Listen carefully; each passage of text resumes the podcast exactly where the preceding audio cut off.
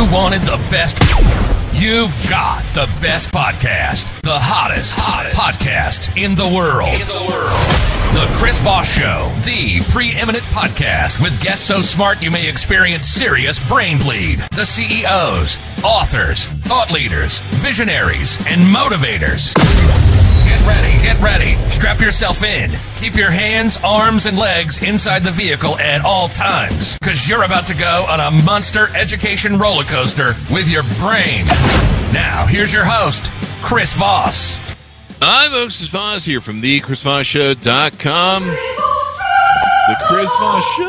TheChrisVossShow.com. There you go. Welcome to the big show, my family and friends. We certainly appreciate you guys coming by. Thanks for being here and being part of the show.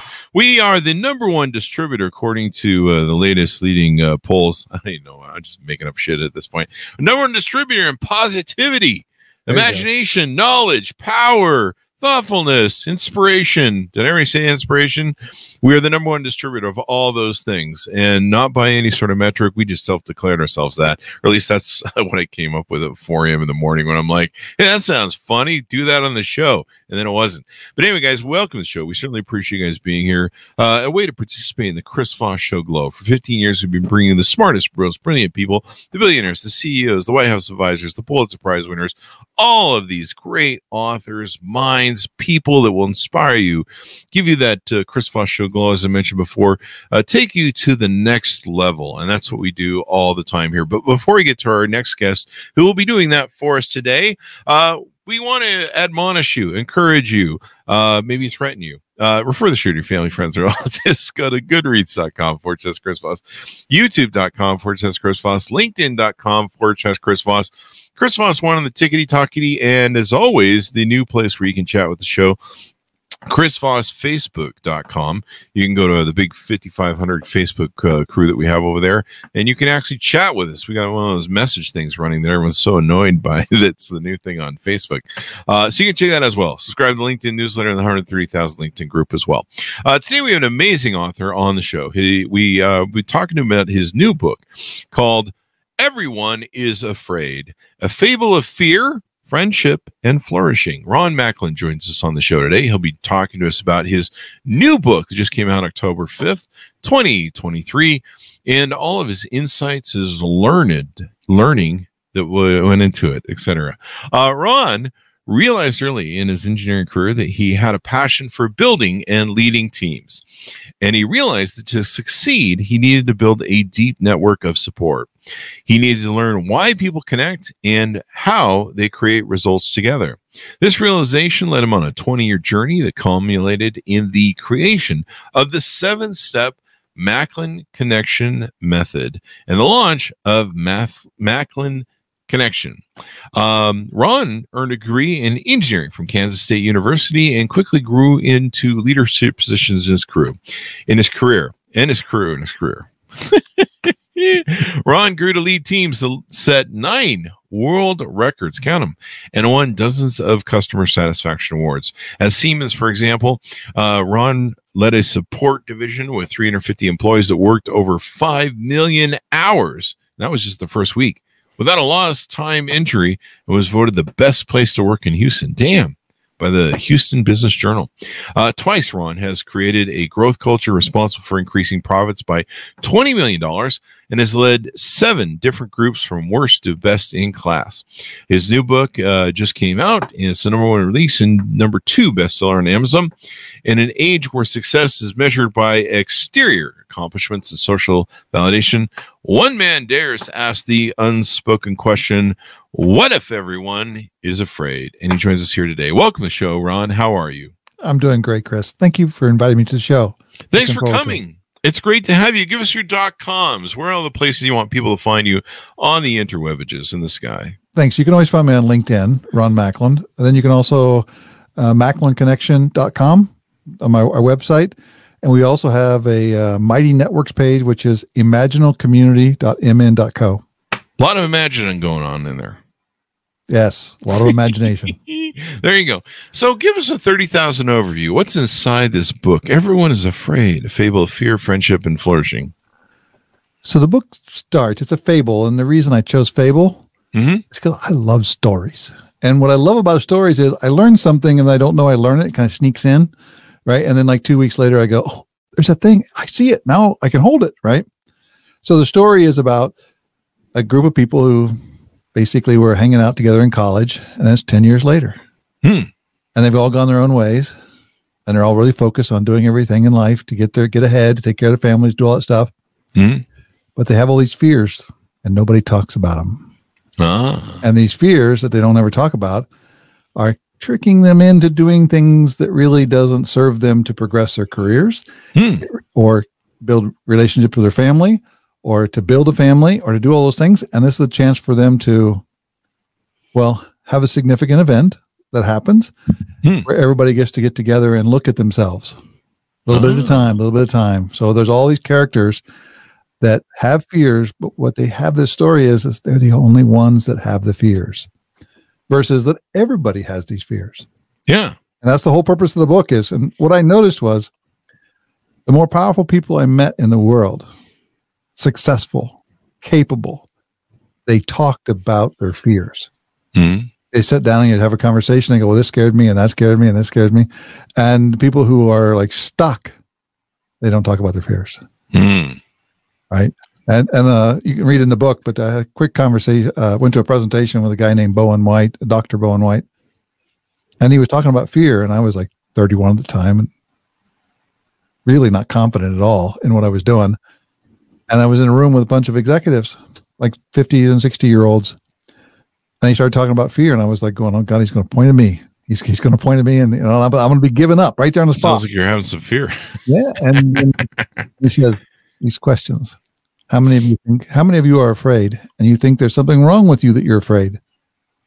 And I was just kind of slowly raising my hand, and then he said, "Look around," and everyone in the room had just had their hand up. Wow. And so it's a space where when we can notice that we're afraid, there's nothing wrong with being afraid, right? And we can talk about it. We can take away the power, and that's what this book does. It brings forth the opportunity for people to look at their fears, talk Mhm. about them, and build connections with other people. There you go. And one of the most important things about life, not only stories like you're talking about, but also, you know, realizing we're not alone. That there are other people that are having maybe the same struggles we are, and that if we can work together with other people, maybe who resolved it, you know, like, and this is why we have people on the write books and stuff. They've uh, they've learned how to resolve what their issues are, and now they're helping it share with other people. So, what are some of these fears? Are they like the fears that I have? Fears of spiders and snakes and clowns? Uh, Um, clowns, maybe. Uh, snakes and spiders, not so much. But it's a simple fear that like we're not good enough. Oh, We're, we're not fast enough. We're, we're not strong enough. We're not uh, good looking enough, or we're too good looking, or we're, Hmm. um, you know, all those fears inside of us of our own inadequacies. And we, Mhm. we try to hide them, right? That's why I love Ah. Facebook. You can go to Facebook and look around. Everybody's hiding their fears by look at how good my life is. that's true. And, Here's, and, they- and all, all you see, you don't see people, you see their shields to protect their fears. Hmm. And I, I love going around and looking at that and going like, if you could get a real good, com- a real open, honest, authentic conversation, you could really build a relationship with just about anybody in the world. so you can use what you can analyze with about their fears to build a relationship and help them resolve those issues or manipulate them we- like a narcissist. We don't, yeah, well, somebody will probably try. That sounds like when- When we've shared our fears, in a way, we become vulnerable. Ah, right? And at the same time, it, when we're vulnerable, it allows the other person to be vulnerable because you know, well, yeah, this is oh, he's kind of like me, or you know, she's kind of like me, has the same kind of fears. Now we have the open conversation, and those conversations build a connection that you can trust going forward. Hmm. And that's the power of what the Macklin method is to be able to build those kind of relationships. Because when we go through life together, hmm life is pretty good. But if we have a story that we have to do it on our own, and like our culture helps that. I mean, I grew up with Clint Eastwood. My parents grew up with John Wayne. Mhm. All these movie stars that you know they could do everything on their own. They didn't need help from anybody, hmm and yet they all we all need help. Yeah. We do we, we do better when we strive together. Yeah. Plus, they had a lot of help. They had screenwriters and directors and producers. Best boys and grips and dollies. and- yeah, they all that stuff, right? Yeah. Yep. Your pilgrim. Uh, I can't do John Wayne. I can do it on a good day. Um, what you doing there, pilgrim? That doesn't sound like John Wayne at all. Um, so uh, uh, you you go through your. I imagine part of this is uh, rooted in your journey. Tell us about your journey and your hero's journey through your life and what got you here. Thanks. So um, I, I grew up in Wichita, Kansas. Um, my first career was a football player. So mm-hmm. I played through high school, through college, uh, played at Kansas State. And what I learned there was like how to lead a team, like how to be mm-hmm. on the field as a team as a leader and be, on, the field. And then w- when I went out into the world, I loved that part of it. I, I, mean, I could just go play football without the pads and all the injuries and headaches. And of course, you didn't have cheerleaders and all the other stuff too. But when you got out in the field, you could lead teams and produce something that was greater than what you could do on your own. Mm-hmm. So, so I fell into the project management of the domain. I went and I was working in nuclear plants and coal-fired power plants, big big power plants. What is it? The 1.1 gigawatts, right? We were mm-hmm. working at 1.4 gigawatt plants. Yeah. And so we had a lot of fun taking apart, putting them together, and that's how we started set records because we were having fun doing it. And we found the faster we went, the more fun we had mm-hmm. because you spent less time doing things over again, right? So people having good time doing what they're doing and that's when I started to embrace on the target. Like, how do we bring a team together of people mm-hmm. where there's not like one person telling everybody what to do, but it's like everybody adds in, everybody puts something in, everybody gets to mm-hmm. contribute, everybody gets to add on to what other people got. Now you have a chance that you can really do something greater than anybody or anyone could do. Wow. And that became my like my passion. Like so I as I went around took on different groups and I really looked for like what are the worst groups out there? Ones that are struggling in terrible shape financially or people are quitting or they're whatever that is. Yeah you're talking about twitter i guess or the new x. Well no doubt about that. Yeah. and how do you make it to where it's a fun place to go? You fire elon musk? Wait you're just talking about teams in general. Uh the uh and and that it, it's amazing how much team building, team leadership, and all that stuff makes a difference. Is is this why a lot of organizational hierarchies aren't effective as much anymore because they either have bad teams or good teams? Yeah, the the, the reason that uh, hierarchical organizations are limited is they're depending upon the knowledge of the one person at the top. Ah, right, and and and I don't care who the greatest person is two really good people will beat them. And wow. if you if you have a fundamental, you say, I've got 30 people working together mm-hmm. that are open, trusting, vulnerable, connected, having fun, having humor, laughing, carrying on, they will outperform any hierarchy team. Wow. Like there's a there's a whole book out. Um, there's a couple books that are written on it, but uh, uh, reinventing organizations by Frederick Laloux has like really been documenting what's happening. Wow. And the self-led teams are what I call the fifth business revolution. Mm. It's it's happening right now, and teams that are want to create and in a world where robots can do all the labor, mm-hmm. the team that can create will win. There you go.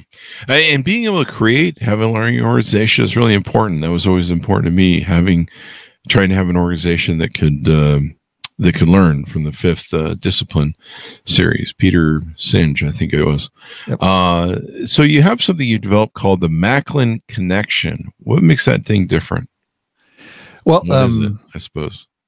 So the the, the Macklin Connection method, mm-hmm. which like the first parts of the method are really focusing on yourself. Like, it's not how do I build a connection over there? It's like, what is my stand? What mm. will I do? What won't I do? What might I do? And when you really look at what you do, and you can just look at yourself and figure out what you do because you're doing it now, mm-hmm. then you can choose whether you want to do that. Once you really figure out exactly what you will do, won't do, and might do, you can go out and talk to somebody else and have a space. So that's step one. What is your stand? And be your stand. Step two, right, is to go out and say, where can I be of offer of help? Not like I'll do this for you. What tidbit of knowledge, what little thing could you offer to somebody? What kind of question could you ask? What kind of mechanics could you bring forth in a way that people could go, oh, that's pretty good. Hmm. That's pretty good. I, I, where'd you get that? That kind of, all those kinds of questions. Uh-huh. Because I hold it like myself. I, I go through three stages in my day every day. Right. One, I'm a I'm a plus self, which means I got to figure it out. I got to figure it out, man. You don't I don't need help. Right. Zero self. I got it out. And of course, unless Chris Voss shows up, then I'm going to listen to Chris because Chris has got got the game, man. Right? I don't know, but our guests do, but I know. Yeah. Uh, yeah. Uh, well, it's your show, man. So now, yeah. then you go into the minus self, which is somebody goes, I don't have it figured out. I'm curious. Uh-huh. I got to figure it out. Mm-hmm. Right. And so when you make an offer to somebody who's a plus self, are they going to listen? Do they care? No. You're looking to help them out in a way that they start to get curious. They're open to help. And mm-hmm. at that space, then you can say, okay, step three, where could we connect? How could we go forward? There's other steps later, but those are the first three steps on how to build a relationship with somebody that's based on trust and vulnerability. So therefore you can like the relationship will last will last. It'll last till you're gone. Do we seem to have lost the art of building authentic relationships? Are we struggling with it now? I was I, I didn't hear what you're saying before because I was looking at my phone. You know what I mean? is that uh, is that one of the struggles we're having? Um, I, see like as uh, when I was a young child and I hung out with my grandparents, uh, farmers out in the world. Mm-hmm. They had much more authentic connections with people than what I see we yeah. have today. Yeah, right. They they really trust their lives dependent upon the neighborhood to survive. Mm-hmm. Right. And today we've lost that interdependence. Or at least we've lost the story of the independent interdependence. And so it's it's much more challenging because people aren't as committed to learning the skills of building a relationship. Yeah.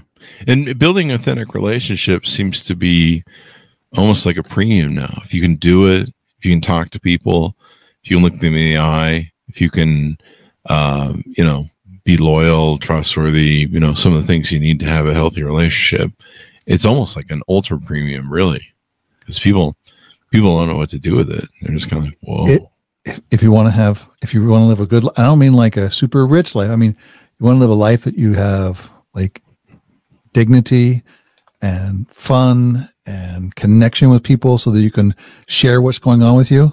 It it's a requirement. There you go. That sounds overrated. I don't want that. Uh, I'm to go with misery and unhappiness for uh, 200 alex. Um don't do that people. Um so this building authentic relationships how does this transform into professional connections and uh you know building teams and and leading? Um many ways. Let's start with just a couple. We have uh we have a meeting a group meeting right? And um there's 10 people in the room. And in the room there's somebody there who is called the manager or the leader Mm-hmm. And then you've got um, 10 other people there. Maybe one wants to be a manager someday, so they're going to contribute. Mm-hmm. And then one person who's like going like, I, I don't know what he did said to me last time. I'm not going to say anything. And somebody else is going to say in the corner, like, well, I'll only speak when spoken to, because last time I did, it didn't go so well for me. And now you have this group of 10, right?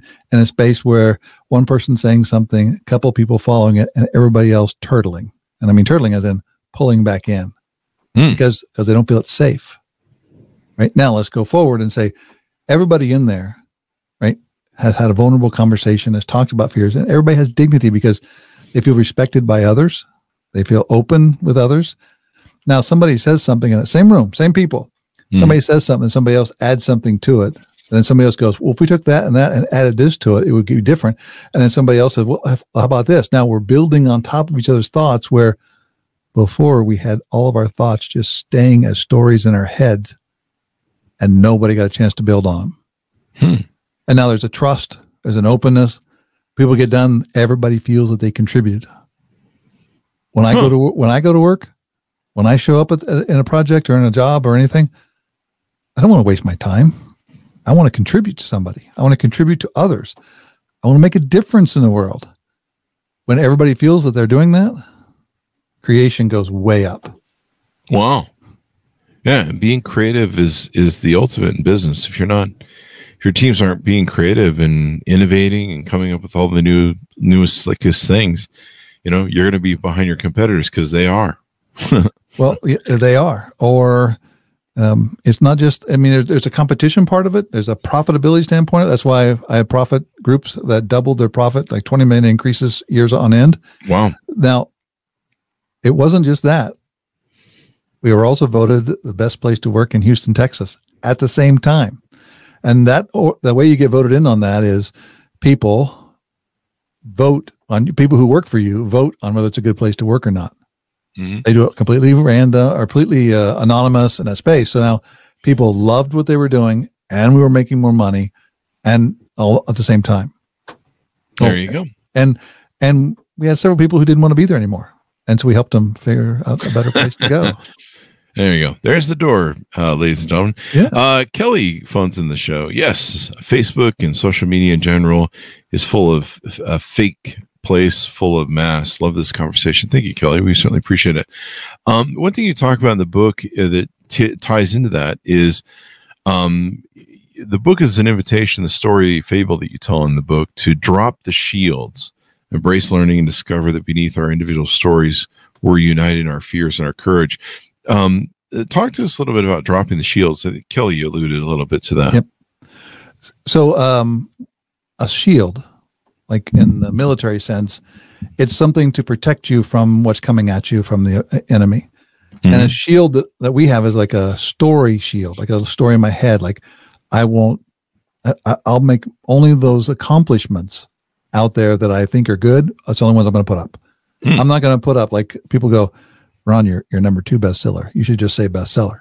Why, why would I just say bestseller? Why wouldn't I say number two bestseller? They go, well, unless you're number one, don't put it out there. Just put bestseller and go like, no, I'm number two. That's, that's who I am. Right. That's what, that's, that's where it's at. If I get to be bit number one, I'll be number one. Mm. Now I'm putting my shield down because I could easily hide behind bestseller. and Nobody would know the difference, but that's my shield to protect me. What that does when I put my shield up, Mhm. I, I don't get to put my thoughts into the world because I'm hiding behind my shield. Hmm. And when I'm working with somebody else and they've got their shield up, I'm not getting their thinking. I'm not getting their openness. There's no trust. Right? There's no dignity in that. Mhm. And what we're, if you want to have a really fun, powerful organization where everybody laughs a lot and invents and creates, put your shields down. There you go. And so, how does that? How does once we drop our shields with each other, Mhm. how do we take that into the embracing of the learning and uh, our stories? So then you can look at your stories. So have you ever done this where you go, well, when you said something and you go, well, it was really brilliant when it was in my head. Yeah, that's pretty much every show. Yeah, right, right. Okay. Every well, joke I write in the show. when you put it into the world, you get to find out what it is you really have in your head. Ah, madness. Wait, Right. what? Yeah. Right. Cause you go, I put it out there. Well, inside my head, it was beautiful. It was wonderful. It was amazing. It was funny. Yeah. And I put it out in the world. You go, hmm, that wasn't quite what I thought it was. It depends then- on which personality gives it to me, though. And then, and then somebody else goes, I like that idea. Let- Let's add this to it. Ah, so it's the it's the it's the uh, cogenitive. Uh, what's the word I'm looking for? The collaboration. Collaboration. Working on, together on stuff. And when two people both have something to put into it, how committed are they to it succeeding? Mm. Now, if somebody says, um, uh, Ron, do this. Okay, I'll do it. If it, well, you told me to do it that way, I did it the way you told me to do it. You know, neck down, buddy. I, I don't use my head, neck down. Now you have a whole organization of people who are just doing things because you told them to do it, hmm and they're committed to getting it done. Eh, so so, right? Where if you go, you have input into it, you actually have something at risk in the Hmm. process. Now everybody's bought in, everybody's committed into this process. Now you have this alive organization. hmm Because it- people are, have a vested interest in it as opposed to just taking orders. Well, um, or, or more, or worse yet, and that is, I'm here to. What are you working on? Five thirty Get to get my paycheck. That, well, you know, paycheck of the week. I'm just trying Yeah, to get that- nine to five. nine to five. I'm here, man. Yeah. I, I'm just punching the clock, doing doing the minimum I have to do to make it survive. Yeah. And people want, and- people, some people say, well, the, the younger generation wants to contribute more. I've seen everybody I've ever worked with wants to contribute to other people, Yeah. no matter what age they are. It's where we get dignity. We're social animals. hmm You talk a lot about dignity. Do you think a lot of people um, struggle to find dignity in work nowadays? Or, you know, what I see a lot, I don't know if it's tied into it, but what I see a lot is people just don't care so much about their work anymore. Um, you know, even when I didn't did work for other people, I cared about the work because uh, to me it was a representative of me. It was also practice. I was like, I'm practicing for being a CEO and running my company someday. And if I can't do this good, I don't think I'll work that good on, on my thing. So I'm going to master this and be good at what I do because I'm I'm practicing, I'm warming up. Um, but now it seems like you know, I mean, I see a lot of people that they just don't give a shit. They phone it in, and but they're but they always want to be an entre- I want to be an entrepreneur, and I'm like, well, if you work as hard at this as you do an entrepreneur, you're never going to make as an entrepreneur. So I don't know. Do is is dignity the the thing more people need to find in their work, or is it because they don't have the team building? Dignity is a it's a very powerful emotion, very powerful um, situation. Mm-hmm. But it's kind of weird because we do things that can create our dignity, but we get it from other people. Mm. When I do something, right, then people will go, "That was good, man." You're, you're like you're dignified, or "I love yeah. that." That's dignity, right? So yeah. if you just if you just do it, you're really well, but nobody says anything. You don't really know, right? You're kind of in a limbo space. Kind so of. that you can actually offer somebody to say, "Man, that was really good." That means mm-hmm. you're being vulnerable because you admit they may be better than you at this. right? You I mean, you're going like you're better at this than I am. You need to do this more and let me f- follow in. Oh, wait, I'm better at this over here. Self-led teams, you never know who's going to be the leader. You never know who's going to be in charge and that gives a space for everybody to go well i only want to lead when i can make a difference for the team i don't want to be huh. a leader i don't want to be a leader because i'm going like i'm a leader right and i get the paycheck right and all that mm-hmm. no i get to lead because this is my gift this is my space and people give you dignity because they go man you were good at that that was huh. amazing now that's a fun place to go to work yeah it's kind of interesting too. Self-ordained leaders. I mean, I guess the cream will rise to the top, right? And the cream will rise to the top, yes. But does it cream? It's not like one person rises. No, it's like each person at the right moment will rise to the top. Oh, there you go. Right. So then, like everybody gets to be a chance to be a leader, and everybody gets a chance to be a follower. And which skill becomes more important? Following. Hmm.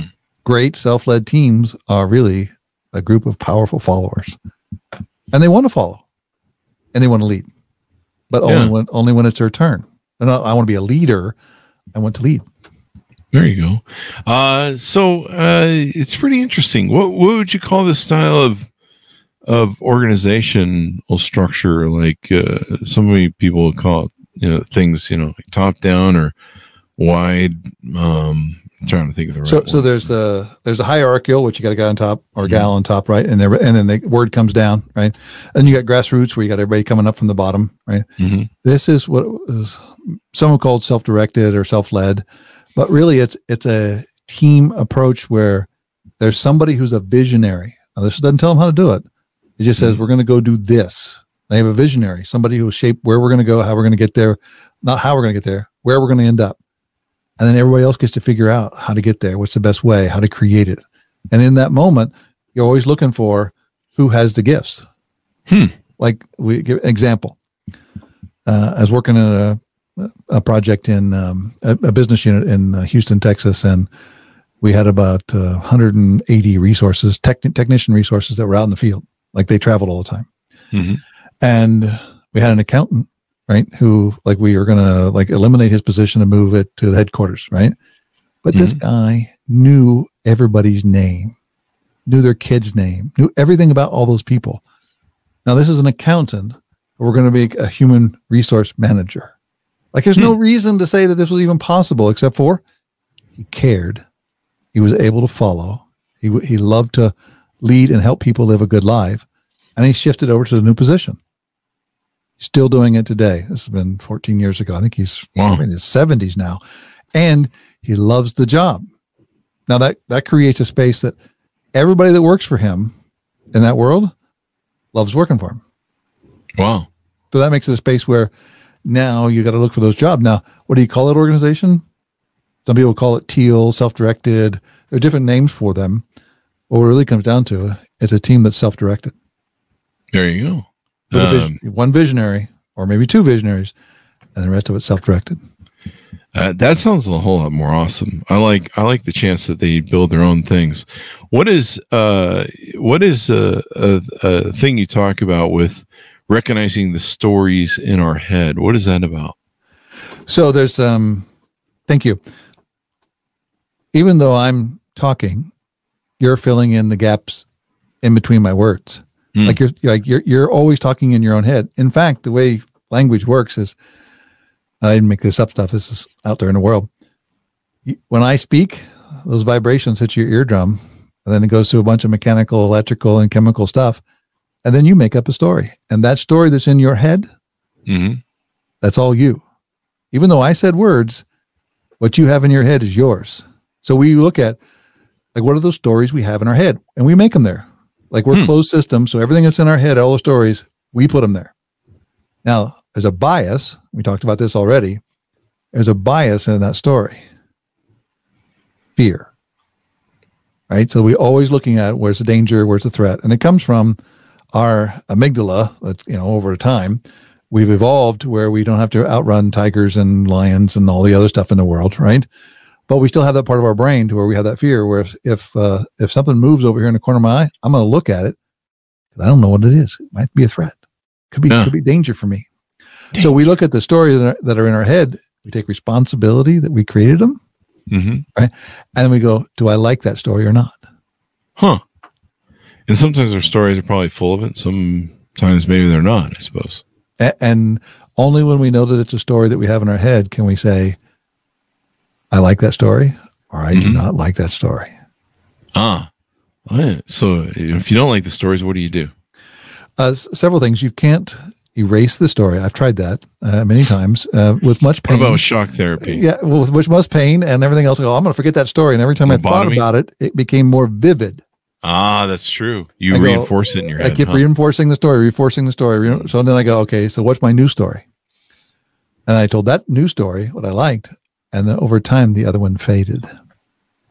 ah, so telling yourself better stories, maybe. Tell yourself better stories, and build a vulnerable network around you that's authentic, right? And then you can Mhm. share your stories out loud because it's one thing to have a story in your head; it's something else to put it into the world and let it go back into your ear. And then you it like it sits in a different spot in your brain, and now you begin to change your self story, and your story's faster. There you go. I'm going to write a book about a memoir of my life. I'm just going to lie about everything in it. And then I'm just going to put it out in the world and then believe it. And then, uh, will that work? No. Yeah, uh, I don't think so, but you can try it. No. I'll, I'll, I'll be at least one one person someone do buys a that with book. the art of the deal? I don't know. I don't remember. Um, the uh, I bought that shit one in 1986. Uh, and then in 1989, I went, this guy's full of shit. Uh, so uh, let's see. Uh, so it, it's the story in your head is really important.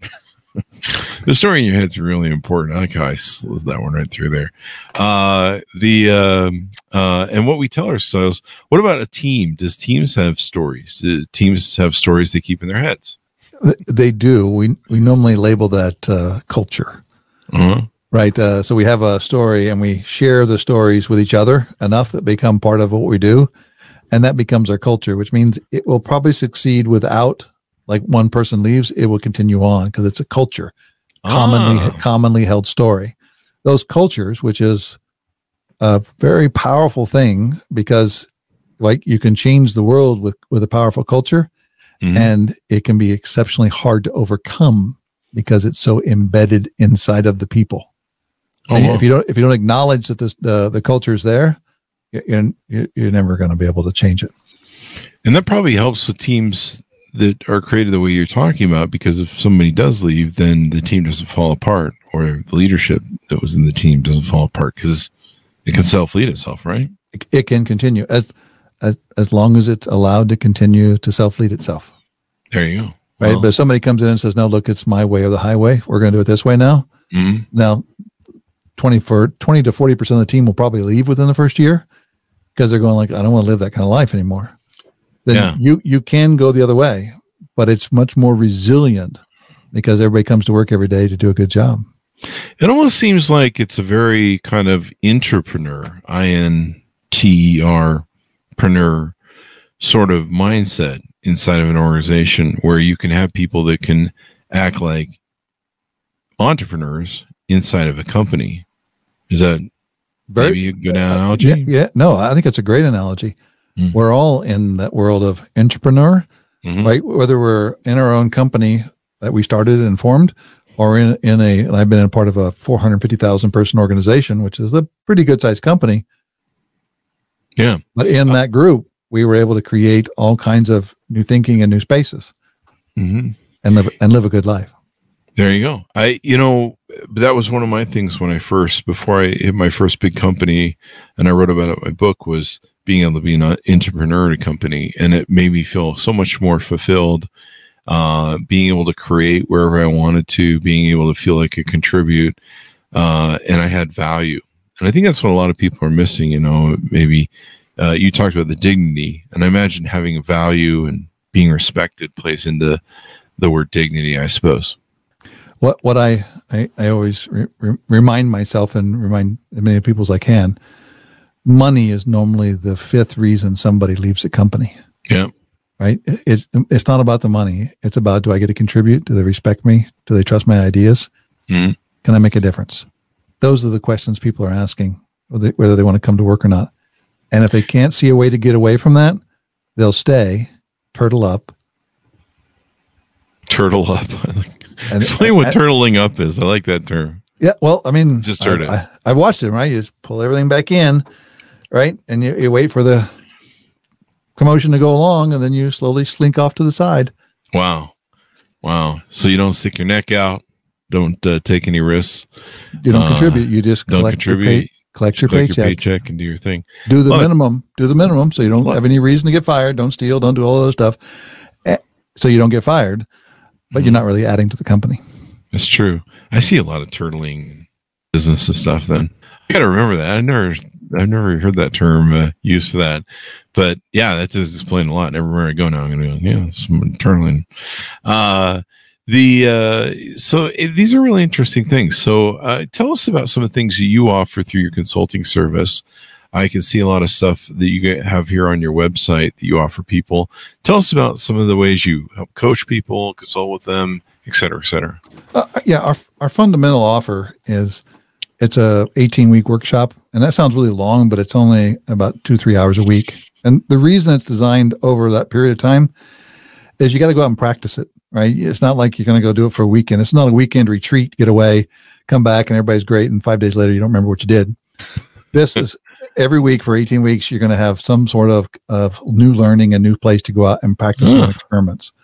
And we bring either a business together. We've had several big companies that have come through with us where they hire they'll they'll put in like 20 to 30 people at a time Mhm. and they'll go through this and when they get to the end uh, what what they notice is uh the peace like how much peace people have Hmm. with each other the yelling goes away the retention goes up uh, even during the pandemic uh, we had major restaurants that their retention went from around 50% to uh, almost 95% Holy crap. in the restaurant business because when they came to work, they go, "This place is different. This place, Yeah. I, want to be here." Now, what that means is people are listening to each other, they're trusting each other. They're, they're when somebody comes in to say something to them, they don't immediately go to, "Well, you're a jerk, and I don't want you around." They go Sounds to, like my office. yeah, uh, well, they go to, "Okay, I, you may be upset. Can you tell me a little bit more about that? Can you explain what's going on?" And then it's Mhm. the listening back and forth where now people start to trust their supervisors, their managers, their other employees, and that that's what happens when you go through that. Now we that's our fundamental offer. Mhm. We also have um, a coaching offer where we can come in and coach key employees. So we're normally only coaching uh, supervisors, managers, all the way up to CEOs, and it's kind of in joint with people going through the program. So the, the goal is we're not just executive coaches and we're not just like the grassroots bottom uh, training. We're Mhm. every level in between. And what that does is it creates a, a, a social pressure. So the CEO is learning something and the middle management's learning something and the baseline are learning something and everybody's trying to keep up with the other guy or the Hmm. other gal. And what that does is it begins to take the culture and create their own. It's not our culture. They- They're not taking our culture. They're creating their own culture. Which is So- probably important because it will keep living on after you guys aren't training them anymore. And, and we we go as far as to license our program to them. So if they're you know 450 to 5,000 person organization, Mhm. they can learn to train on their own. And the, the the fun part is the people who are leading these programs, they Mhm. always get the most learning. Mm. Wow. You're be, being responsible for somebody else's learning is where you learn the most. So we Wow. turn that role over to them in their business to do that, so they can really shape their culture as they want using our methodology. And that's why we have the coaches up here, and we have the the workshop for middle to lower, and then we have what we call an arena. Mhm. And what the arena is, it's a it's a once a week Zoom call where we come together and work a real situation. So people bring a real situation and we work it. It's pretty simple, but it's a place for it's you know no judging, no authenticity, nobody telling anybody what to do. It's a place just to practice the methodology and to build connection with each other. There you go. Uh, you guys have a program called the Four Cornerstones of CEO Success. All right. Uh, no, four No, Uh, cornerstones. so no, I'm sorry. I'm I'm on the wrong website here. I'm looking at the wrong website. My bad. Uh, scratch that. Uh, so uh, how do people onboard with you? How do they get to know you better and uh, what you're doing? Uh, you, you can always find us on our website. You can find us on LinkedIn. Um, most of our business comes from somebody who's gone through the program is recommending us to somebody else. And um, if you want to kind of get an idea what the flavor is like, grab the book, read through the book. Everything that we do in the methodology, um, everything we do in coaching, it's hidden in the book. It's like a, for for me, it's a book full of Easter eggs. So there's all kinds of things to find and pull out as you go through that. There you go. Uh, so give us the dot com so people know where they can onboard with you and final pitch out as we go out. Yeah, uh, MacklinConnection.com. It's our website for businesses to show up. If you want to just learn more about what we're doing, go to the imaginalcommunity.mn.co. And that's a place where you can read more articles, meet more people, sign up for different stuff with us. There you go. Well, it's been super insightful to have you on, man. It's, it's so deep and and uh, wow, who knew there were better ways to build teams where they can lead on their own instead of having somebody just boss them around every day. And I think I think too many people think of the approach of that this way, and uh, there is a much better way through what you got there in the book. Thank you for coming on the show, Ron. Chris, thank you for inviting me. And uh, thank you for your show. There you go. Thank you. And uh, thanks, Ronitz, for tuning in as well. Order the book wherever fine books are sold. Everyone is Afraid, a fable of fear, friendship, and flourishing. Available October 5th, 2023 by Ron Macklin. Uh, thanks for uh, joining up. We uh, refer the show to your family, friends, and relatives. Go to goodreads.com slash Chris Voss, linkedin.com slash Chris Voss, youtube.com forward slash Chris Voss, and uh, Chris Voss 1 on the Tickety Talkie. Thanks for tuning in. Be good to each other. Stay safe. And we'll see you guys next time. And that should have us out.